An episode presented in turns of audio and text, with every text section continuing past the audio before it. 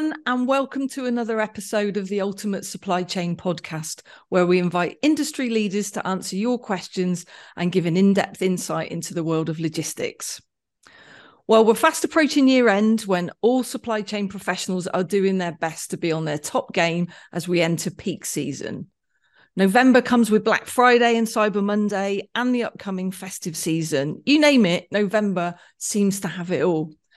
So, to dig a little deeper into the peak season topic and how supply chain professionals can manage it better, I'm delighted to have Dr. Mudassir, global speaker, trainer, host of the Supply Chain Show, and founder and CEO of SCM Dojo.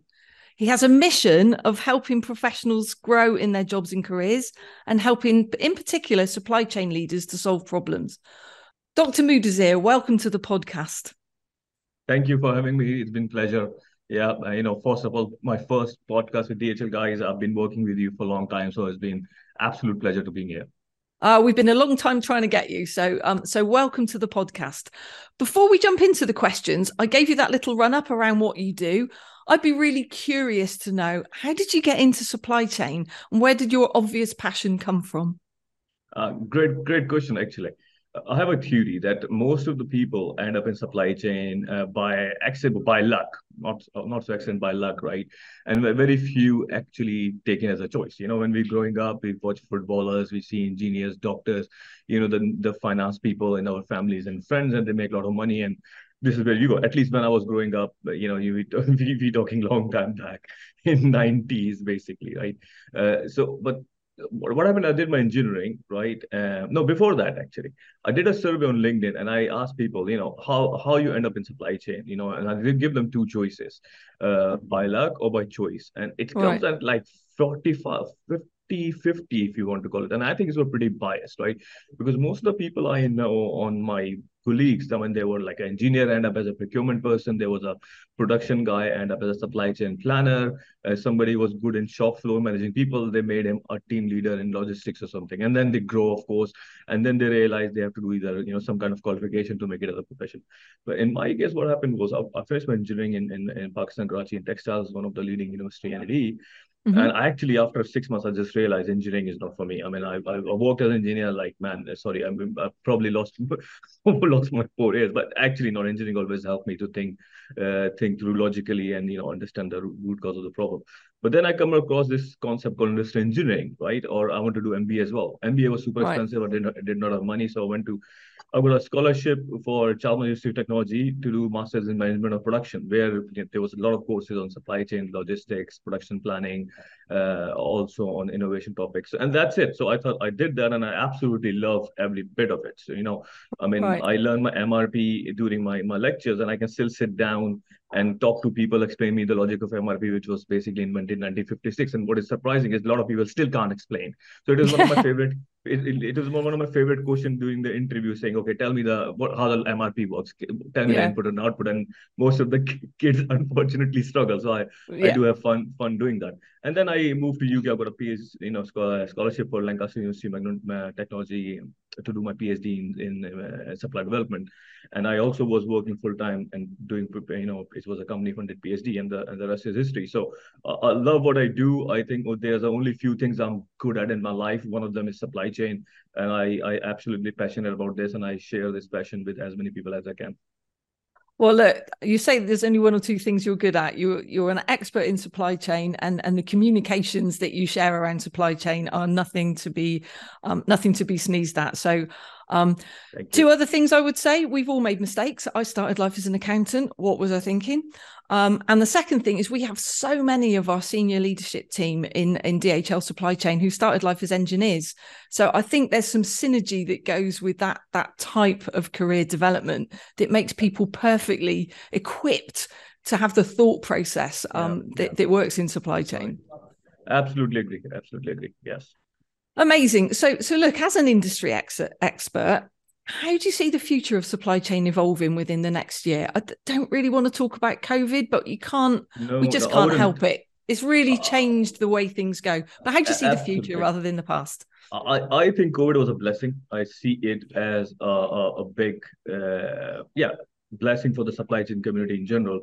It has lost, you know, it's brought in the the whole let's call it a problem into a C-level suite. When the problem is in Yeah. C-level, that means you get more focus. You get you get money on the table. You get you basically you you get more permissions to hire people.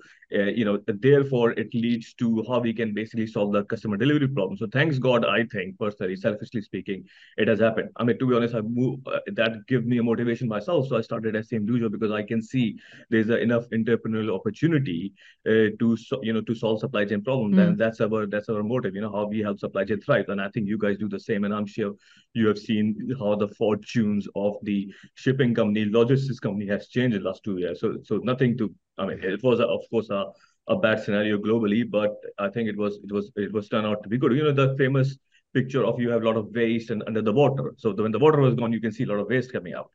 Yeah. So, so with this waste, what happened is if you see them, I've read it somewhere. I don't remember the source, so so don't don't shoot me on this. That eighty-seven billion dollars has been invested uh, in in in in the uh, in the startup world and last two and a half years. So this is what happened when the problem happened. All the money from the investors or, or the venture capitalists goes into a problem. I mean, a lot of people I know actually they don't actually work in supply chain uh, or they don't know supply chain, but they are doing the startups because they think they can solve it. I mean, good Mm. luck to that part. But the point is the the the, the focus in the now. So with that.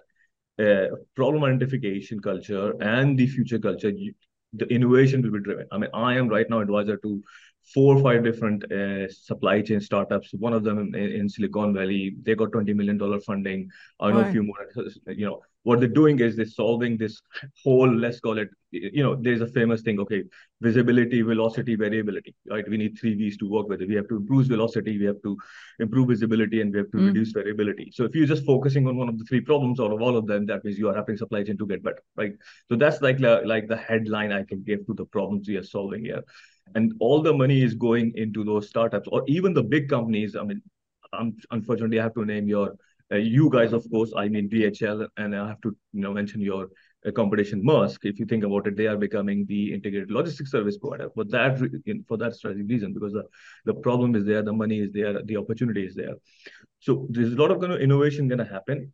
I personally believe uh, if you think supply chain is a function, if you compare with finance or marketing or basically uh, you know any other uh, even human resources as well, we are almost a decade and a half behind when it comes to the merger of the functional knowledge and with the technology.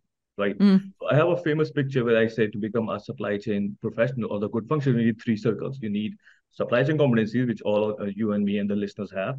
Second is the people skills, which is a lot of focus on your communication, leadership skills, you know, so on and so forth, presentation skills. But there, there's a third sphere right now. We need, all need to get better, which is the technology part. Everybody is Mm. throwing the buzzwords IoT, blockchain, you know, big data and all that. But a lot of people don't know actually how we are going to use it because a specific technology have a specific application about a supply chain.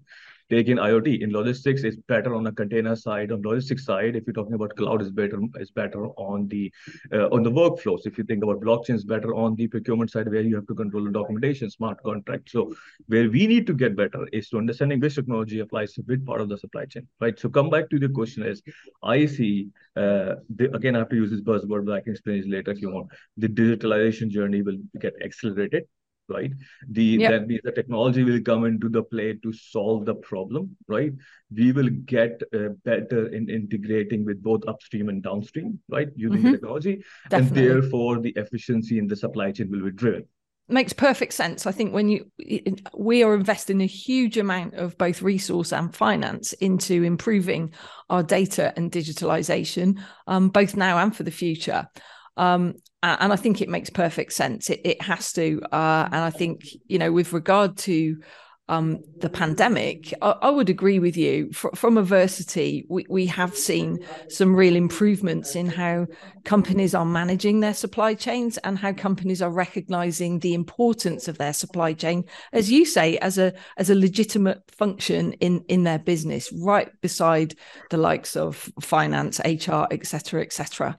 Um, and that that has to be a good thing. You know, our, our mission in, in, in DHL is connecting people, improving lives. And we were really able to show how we're able to connect people and improve lives in the face of adversity, such as a global pandemic. Um, not that any of us would want to go there again. To get a bit more specific, though, let's have a think about peak season. And, and I read your blog, your, your article, uh, Three Holiday Seasons of Supply Chain Planning uh, where you look specifically at Christmas, the Chinese New Year, and the summer holidays. Now, traditionally, in most things I read, when we reference peak season, we talk about year end. I mean, in my intro a moment ago, I spoke about November and how everything seems to be focused in in the peak around this time of year. Are you seeing the peak season extend, um, perhaps as as consumer behaviour shifts online? Uh, what, what's your view on that? I think I'll come to this peak season air and and the seasonalities of Black Friday or Black Sunday, whatever Black is going on these days. Uh, yeah. Uh, later on, but I want to touch base on a story because you know stories are, are good. We all like to hear one. So why I said Christmas and Chinese New Year is a problem, right? Okay, of course we are lowering our dependency on China, but I work mm-hmm. with with I work in UK 12 years. Most of my my my my, work with the is European supply chain. All of our best call it uh, component manufacturing. All the best cost suppliers are in you know India and China. That means they are on, on 60 to 90 days lead time. So yeah. what, what was happening is, and I was uh, one of the plant managers uh, or supply chain managers with the in a group of eight or nine plant managers, and everybody right. depending on China and so on and so forth. So what was happening is that the uh, after there was a huge depletion of stock, finished good stock, or we don't have component, almost a month after a month and a half after Chinese New Year, right? And I'm right. wondering why, because I was the one who realized actually when the Chinese New Year happens, right, they go off for almost two weeks off right? Yeah. And some people go before, some people come after. So the production ramps down drastically. So if you do not build a buffer for that, that means you don't have a stock out before the Chinese New Year. Actually, you have a stock out after Chinese New Year because there is a production lag. Yeah. Right. And it has Makes cost sense. us a, a, very, very poor let's call it uh, customer service, i.e., we don't have a finished good inventory to make or buy because we don't have the component to make or we don't have finished goods uh, uh, for it. So we we so I put a proposal in the following year. That was I think I remember it was 2014, 15 to to my controller that you know what we have to do the stock build before and he was like, are you are you mad? I mean seriously, what what we got to do about what we have to do with the Chinese New Year? And I was like like literally I have to do like a full mapping on his wall explain him this concept of lead time and understanding demand and how the two things are related right, right. to explain him that if we don't order right now in september to arrive the stock by december that means you do not have a you know inventory to to make stuff in feb and march for your uh, summer one right? Mm. so so that's what i'm saying. So any peak period where so so when we talk about peak period generally think about variation or peak in demand right? Yeah but what I'm saying is more about understanding the supply game, which will, or the lead time game, which gonna affect your peak demand. Similarly, let me take you the second issue, which I mentioned in the blog, is the is the summer holidays. You know, you are as you know European people. You know, I'm also a British passport. We, we, we they don't like to work in summer. I mean, I, lit, I was in Sweden doing my masters Volvo cars were shut down in August. Can you believe? Oh, it? we love to close for August. Yeah, yeah exactly. Exactly. People, people, people don't want to work because the weather is nice, beach is out. You know, take your tan and you, you, and, and that's all right. So what was happening is when this was happening, same issue, right? If you, if your manufacturing plants is not working, nobody's there to ship. We got, we got half the warehouse on holidays. And guess what? We can't ship stuff. So we have to think about the contingency how we're gonna ship. Then we lead to the the the famous uh, Christmas peak. It, it's the same issue, right? When the Christmas yeah. is coming, so you have to do the understanding what kind of basically the promotions will be going on, what kind of, uh, you know, what kind of uh, what product line because not everything will be in sale, right? Uh, where the peak will come from, which region it will come from, what product line it will come from, and you do have to have to do a stock build, right? Because here's the interesting part: everybody does budgeting, all the bigger organizations with budgeting, and they almost forget when they approve the inventory or the stock build that you have to have a higher inventory on certain points in time, right? Or you have to have certain more people in certain point in time. Like, yeah. get, let me give you another example. Uh, I have a plant in Romania, right? And same thing in summer. You know, people in Romania go from, you know, for example, from all the summer period, they go to Germany and they pick apples. They don't want to work in the factory because it's yeah. just more money picking apples. You know, just a lame example, but it's a true example. So when it's what I think about the the seasonality, I say to people, okay, yes, we have to understand the demand and the promotions and buy one, get four free kind of thing. but how are you going to deal with that right? How are you going to do your inventory planning your production planning your manning both in your manufacturing and your distribution especially? Because you you can make the stuff you can have it but you have to have a people to ship it as well right? I mean you run one of the biggest logistics company and i'm sure you will see the effect of variation in demand and variation of supply if you don't have any people right? Because and that's that's absolutely the, I, I, think one of the issues. So what what do you think on that? Like, I'd, I'd like to hear from you as well. So look, it, it it makes perfect sense to me, and um, you know, I I wonder whether we should be managing the peaks we know about.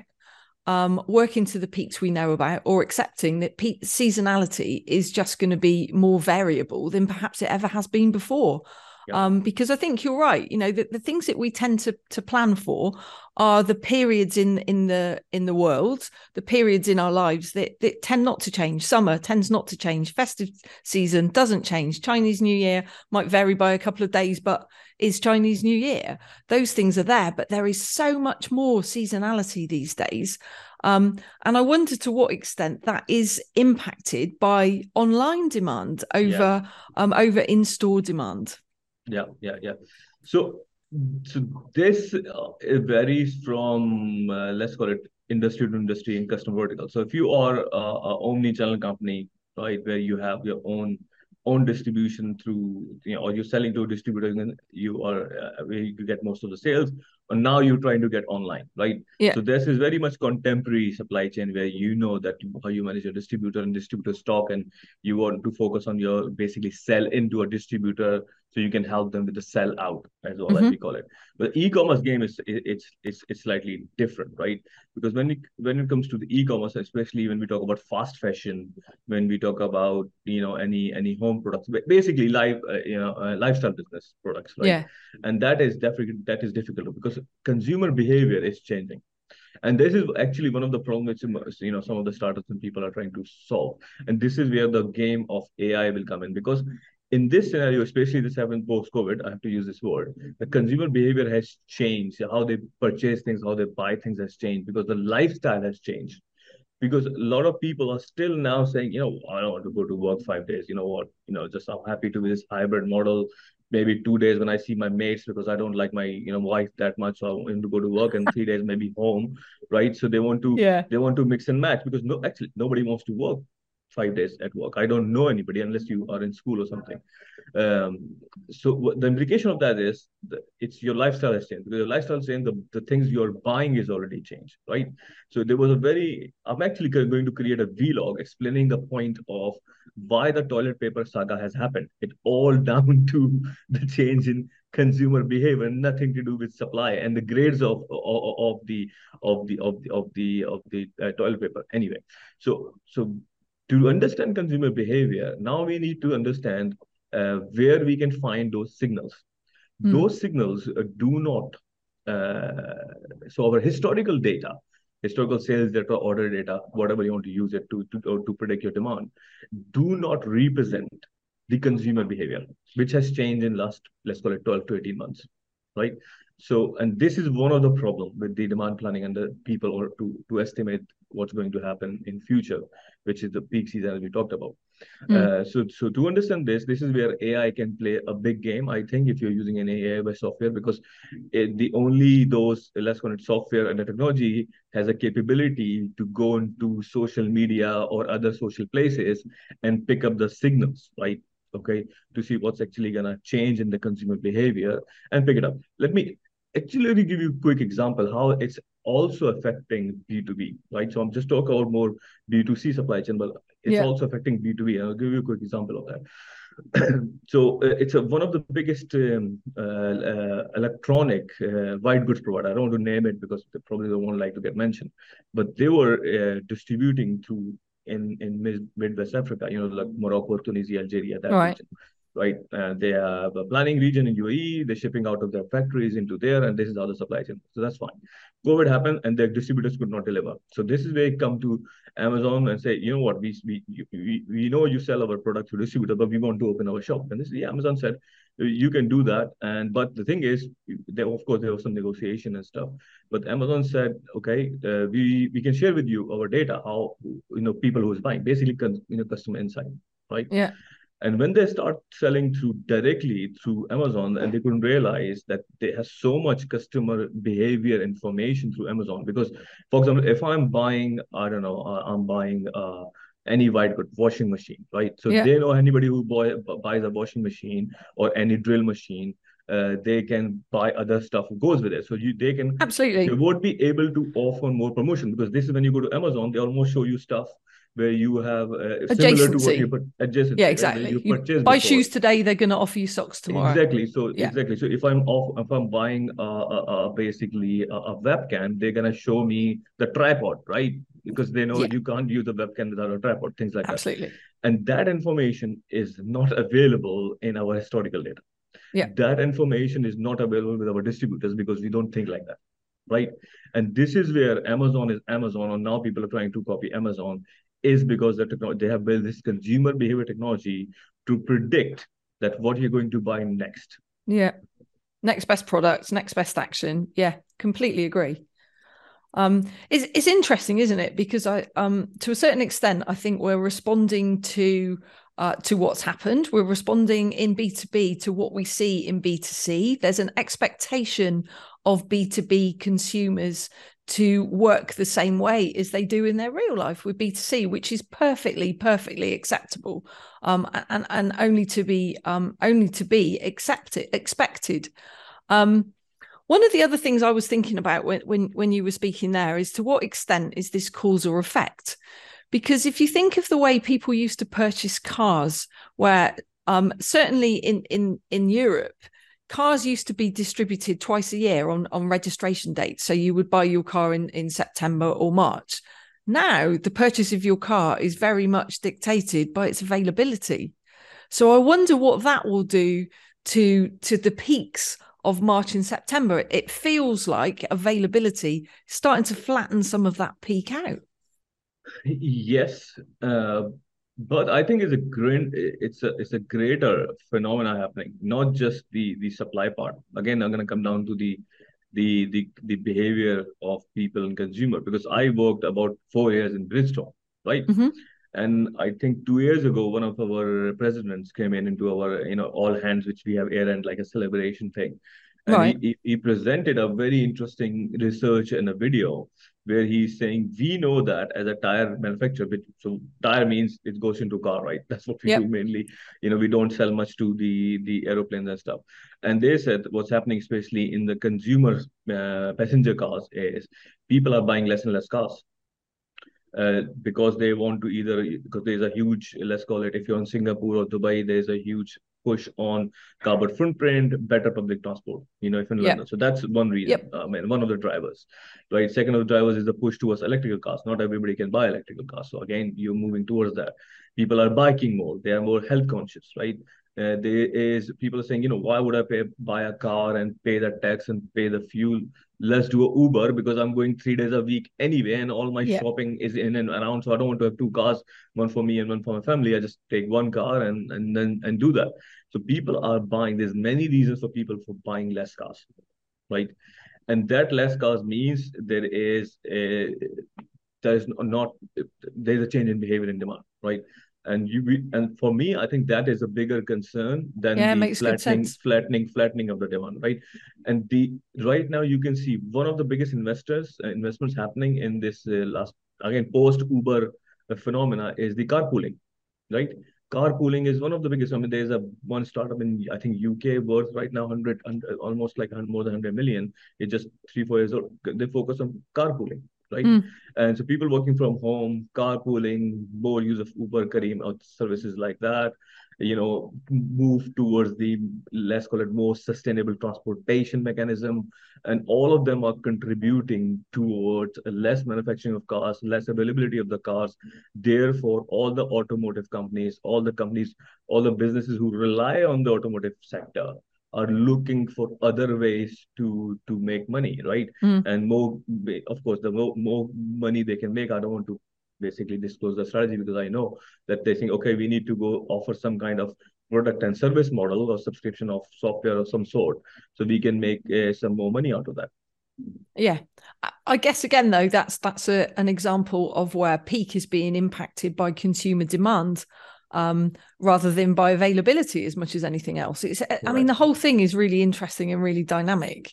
Um, do you in, in as you as you interact with as many different customers and um, as you network with as many organizations as you do um, can you tell us a bit about the common repetitive mistakes you see supply chain professionals making when they're preparing for peak season what should we avoid one of the of the thing is is understanding the lead time one of the most common right. mistakes I think most businesses are clever enough to say, okay, peak period is going to happen. Yeah. Uh, but you know, as we call it, pregnant woman syndrome, right? There's a lead time for that, right? So yeah. you need to you you you you you you you you need to understand how long it takes to get the product, right? Where they're getting it most strong, in my view, is deciding it to either build the stock or buy the component or hire the people almost when the peak season is about to hit right? Yeah. And that is the most common mistake. And that more down to a logical thinking, maybe lack of supply chain competencies or lack of understanding of of of these uh, of the supply chain works. Because a lot of people come up with this problem of I have too much inventory or too less inventory. If okay, somebody asks me what is uh, too much, I have too much excess inventory. If you keep going through five whys and you go to the root cause, most of them are either new product or they bought product wrongly on the peak season, which never happens. Or they right. bought it too late, or they ordered it, I need it, but by the time the product arrived, the peak season was gone. Yeah. And they're waiting for the next peak season. So, on. so so the two, and actually, the both things are actually lack of understanding of lead time rather than understanding demand. That's in my view. Interesting. And and do you see any um any sectors getting it more or less wrong than others? Is is there anyone that's leading the game, or any, any part of of the supply chain that's leading the game and getting this right? I would be reluctant to give you a, a, a really subjective reply on this because I, I think I'll, I'm supply chain I would be believe on on on some kind of uh, stats. But yeah. based on what I, am reading in the news, again, I don't have any personal data to to say that. And the FMCGs or you know they are getting it wrong more often yeah. than any any other vertical. Yeah, and, and perhaps some of that is to do with volume um because they're right on the front line aren't they it, yeah. it's a it's a tough game it's a tough and, uh, game right now. also i think medical supply these days yeah. is minting it like logistics but they are into again the same issue. They got too much demand of certain things because people are getting more health conscious and things like that and they can't supply right? And and we we actually uh, I've got few consulting clients and half of them are, are medical supply companies could be medicine or the devices or, or, again, this is a phenomenon of post-COVID, right? Mm-hmm. Uh, you know who was who was who was thinking then we need ventilators left, right, and center. Nobody was, right? But now it's almost man- mandatory to have those kind of devices, which is almost considered as life saving in most of those places. Absolutely. And consumer demand has changed as well. I think perhaps four or five years ago, um, consumers were, were far more um, prepared, if you like, to accept a delay. No, they're not. They know that you, you can get things very quickly. Absolutely. Um, so the expectation, I think, is has raised around that too. And people, and, and this expectation is a very interesting point because people are willing to pay more for it. Yeah. The classic example of that is Amazon Prime. I mean, they made so much money by offering this next day delivery. They built that structure. People are happy to pay more for it if they know they're going to get it quicker and they're going to get on time, right? So initially, historically, if you think what is customer service, you know, cost, quality, delivery. Now I think the fourth and the most important element of providing a better customer service is lead time. And I think this is where DHL and and and and and, and uh, I think your competition, this vertical, have uh, I think the biggest opportunity because you're historically historically you're offering a schedule, right? Okay, it's gonna are going to pick up from that day, it's going to deliver that. But that's like a classic way of, of scheduling. Well, I think you should go with almost like a parcel delivery model, right? If you want it quicker, it's going to be expensive. And it, you know, if, if you want it cheaper, it's going to be slow, right? Uh, and, and, I think that is that is the way where all tra- transportation modes, which is both you know parcel, road, air, sea, has to go. It has to yeah. be that way. Yeah, and I think it's the organisations like ours that that that have that breadth of offering um, from supply chain right through to final mile. We we have the flexibility and we have the yeah. infrastructure to enable that. Um, I wonder for some of the smaller players, you know they're going to have to rely even more on um, interoperable data to to enable them to play their role in the supply chain um, in, in, a way that connects perhaps to final mile suppliers, etc.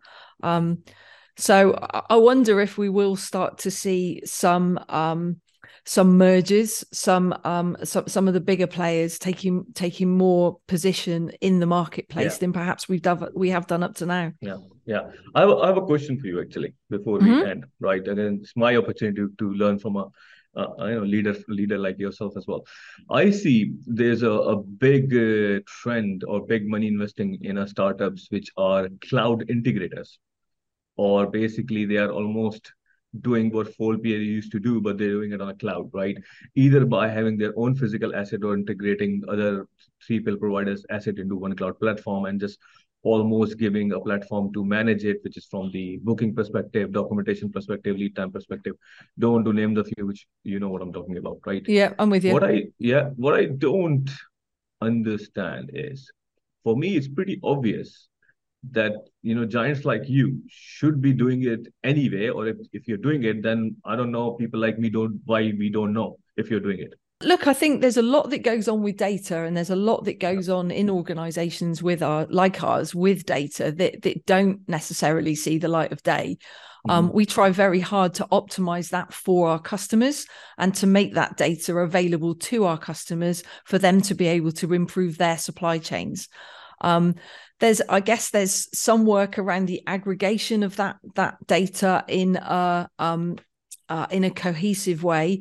So we're able to predict some of those trends without necessarily um, impacting any confidence around um, an individual customer, customer's inventory because you know as you said at the top nobody would want that but I think it is um, our responsibility as one of those big players to look to see where the big trends are in data and how we can optimize that for our individual customers. And, and, and as you say, I think customers are prepared to pay to get that insight in a way they perhaps weren't five or 10 years ago, because honestly, it did feel like if their supply chain was working, they were happy with that. I think our supply chains have to become more agile. We have to become more predictive. Um, that predictiveness comes with a, a, resilience that is a necessity now, um, not a nice to have. Um, none of us knew we would need that resilience before the pandemic. Um, and now we've all witnessed it. it. It's an absolute essential need for the vast majority of our customers. Um, so you're right. I think lots of organizations, ourselves included, are investing hugely in the provision of data, um, in, in the way we make that data available to our customers, not necessarily for them to do anything with it themselves, but perhaps to work with us to understand what it means for them. Um, it's difficult, isn't it? Um, do they need to become experts in it themselves, or do they just need to know where to find the expertise when the time comes? Um, and that's what we're working on, really, trying to understand that. Sounds great. Sounds great. Glad to hear um, all that. No, good. And it, it, look, it's good to hear that you know organisations like yours, you know, you're you're very much investing in in in people coming into the to the supply chain business and people being as passionate as you are about the supply chain business, even if they didn't know supply chain was a business five years ago. Yeah. Um, and that's one thing I'd just like to talk to you about a little. We know um, that the market is challenged with with labour shortage at the moment. Um, innovation, automation, that's going to help with that over time. But in the meantime, we've got to build it. We know that building out technology solutions takes time. What would you recommend to organizations to do in the meantime where we're we're strapped for for, for yeah. human labor? Yeah, yeah. Is to is to convert or bring more people into supply chain, right? And people say, oh, it's hard to find talent okay that is also a problem. Which could be you could be a, a labor shortages or your planners or buyers or whoever right? Uh, the the way only way to combat that is build competencies right? Yeah. and they say okay how we can build competencies? Yeah because we don't we don't have a uh, the skill set to build competencies or you know do we need to hire external bodies or the the the, the funding for training is is super super expensive. And this is where i think um, this is where SCM Dojo is very much positioning themselves right? So what we have done here is we build a lot of tools and and and knowledge content which is the courses and best practices and guides right? Even the self assessment tools. So if somebody wants to know how good or bad they are in their warehouse uh, management, right, or warehouse safety. You don't have to hire a, a consultant, pay five thousand dollars. You just come to SCM Dojo, you click on tools, and there's a self-assessment available, and you can go and buy, and it will tell you these are the risk in your inbound, these are risk at your outbound, these are mm. risk in your systems, and okay, okay, how can I improve? And then we have a we have a tool and guide to tell you how to improve it, right? I mean, take inventory, for example, we have a course inventory, we have a guide, we have an inventory optimization tool. You don't have to buy a software for pay, you know, hundred thousand dollars.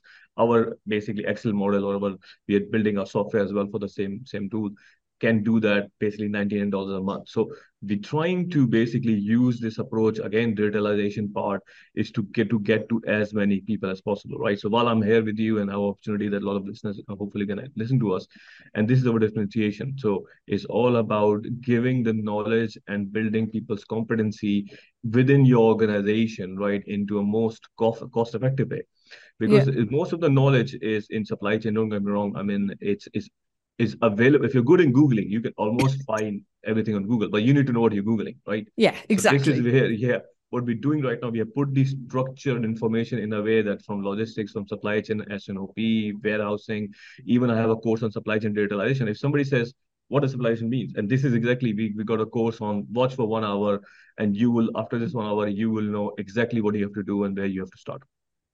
Yeah, I think I think it's a good point you make. Um, and and like like we've said, as we've been discussing today, there were so many people who didn't even know what a supply chain was a few years ago. Even yeah. my mum talks about supply chains these these days. Um, and it's great that perhaps we can attract um, the younger generation, the Gen Zs and beyond, into supply chain as their yeah. first choice, rather than perhaps coming in by accident, as, as perhaps you you and I have. Um, yeah. And I think as that happens, um, as you've said, it will start to look differently at supply chains and everything that goes with it. I mean, one of the things that we're very interested in is is trying to surface the value of um, of having effective supply chains beyond the financial. Um, and I think that's a really interesting area that perhaps we could explore in the future because look, the, the passion that you've shown today, um, supply chain isn't the realm of you know mid 40 year old grey people anymore this is something that the younger generation can get into and and really build a future in with, with some passion knowing yeah. that, that, that their career can grow their can their yeah. career can be varied and their career can actually be really exciting and while you're touching point, this is one of my uh, again highly highly let's go passion points. There is yeah. money now in supply chain. People yeah, get absolutely. paid a lot of good salaries right now the and then historically if you think about i did a post and but it went pretty pretty viral that i think in until 70s and 80s most cfos will become these ceos yeah then in the 90s it used to be like the cmos the marketing people was becoming ceos but since the 2000 onboard the, the, the CEOs. I mean, take Apple, for example, the famous example, Tim Cook was a, a chief operating officer, right? And yeah. it's happening in, in, in most in, in most in, in the in the in the most organization that the chief operating officers are becoming CEO, but it's a great learning pathway, right? Uh, that if, if, because the beauty of us is as a supply chain, we are in the middle of everything. We are we have to talk to finance because they keep killing us on the on the cost side because we are support yep. function. yeah. We have to talk to the sales and marketing people because they're doing promotions and buy one get four free or selling stuff. So we need to understand what's happening in the consumer market, and then we have to talk to production and side as well on the so we know we can make stuff. So we are in a very very good position to have a holistic view of what's happening in the business, understand the business, and contribute and become a 360 leader or a manager in the business who is in the better position to to become a leader whatever business you work in. You guys supply chain people. Yeah completely agree. And and as we see some of the roles around supply chain emerge i mean a number of our customers are standing up chief chief transformation officers and and yeah. under that wing you will have supply chain. Not just to manage operations it's a really important part of what supply chain is but actually to transform operations. And with that transformation comes actual transformation of a business Um, I have to say, the most senior leaders in our team, um, the, the, ones that I find most inspiring, are the ones that can have that strategic vision. But when I've been on site with them, they can actually talk at a really detailed level with with people in warehouses who are picking and packing, yeah. or or our drivers who are having to make the the you know on the fly decisions about how to get things from A to B in in the most um, the most sensible way. Um, and it's that that um, I suppose it's that range, as you've said, of skills and experience that will make um, the the best CEOs of of the future. Absolutely, agree. You need to know what's happening on the floor to uh, more so win the hearts and minds of people, right? Because yeah. if if they know they got the leader who's, who's, who knows how to get the you know hands dirty going through the same journey, I find it inspirational uh, as well. Yeah. So you know, if I work for somebody who has actually the managers I work for in my career and I respected the most uh, are the ones who has been through this, you know, through the, you know, through the ladders and know exactly what happened on shop floor, know exactly how the planning happens, know our pain as as a as, as a min managers as well, and help us and guide us and mentor us. Because I've also worked with people, you know, he was a sales leader, somehow become a MD, and he wouldn't care what we do as a supply chain. He just want his products delivered exactly when when his sales team wanted and it was pretty selfish. I mean, in his view, I don't give a monkeys how you do it, just get it done. And I'm thinking, get the number. Yeah. yeah, but that just lo- shows lack of empathy, right? And and then you're just doing it because you're doing it for salary, not for the leader and that's a bad. No, I, com- I completely yeah. agree, and I, and I think you know with with the rise of understanding around the supply chain, you start to understand who are the people who are really making the world the world revolve, yeah. um, and it's not always the people making the big decisions. It, it's the people who are literally on the shop floor, um, keeping the worlds turning, keeping those toilet rolls on the shelves, as as we said. Absolutely. Um, and that's you know if, if anything had to come out of the pandemic perhaps that was one of the best things that the acknowledgement um, that it, it's not always the big cheeses that that are having the biggest impact on the way the world revolves. Correct. Agree agree, agree. look I, I know we're running out of time and we're fast reaching the end of our journey for this this episode. Thanks so much dr Mudassir for, for your insights but also for your passion around the supply chain subject matter um, and thanks to you, listeners, for sticking with us until the end, whether you're out walking the dog or driving your car or listening to this episode, making a making a sandwich at lunchtime while you're working from home. We're really grateful to you for tuning in. Um, if you'd like to explore more with us around other key supply chain topics, subscribe um, to make sure you never miss an episode with us. Podcast, as usual, is available on Spotify, Amazon Music, Apple Podcasts, and YouTube. Leave us a review um, and we'll give you a shout out. Thanks so much for joining us.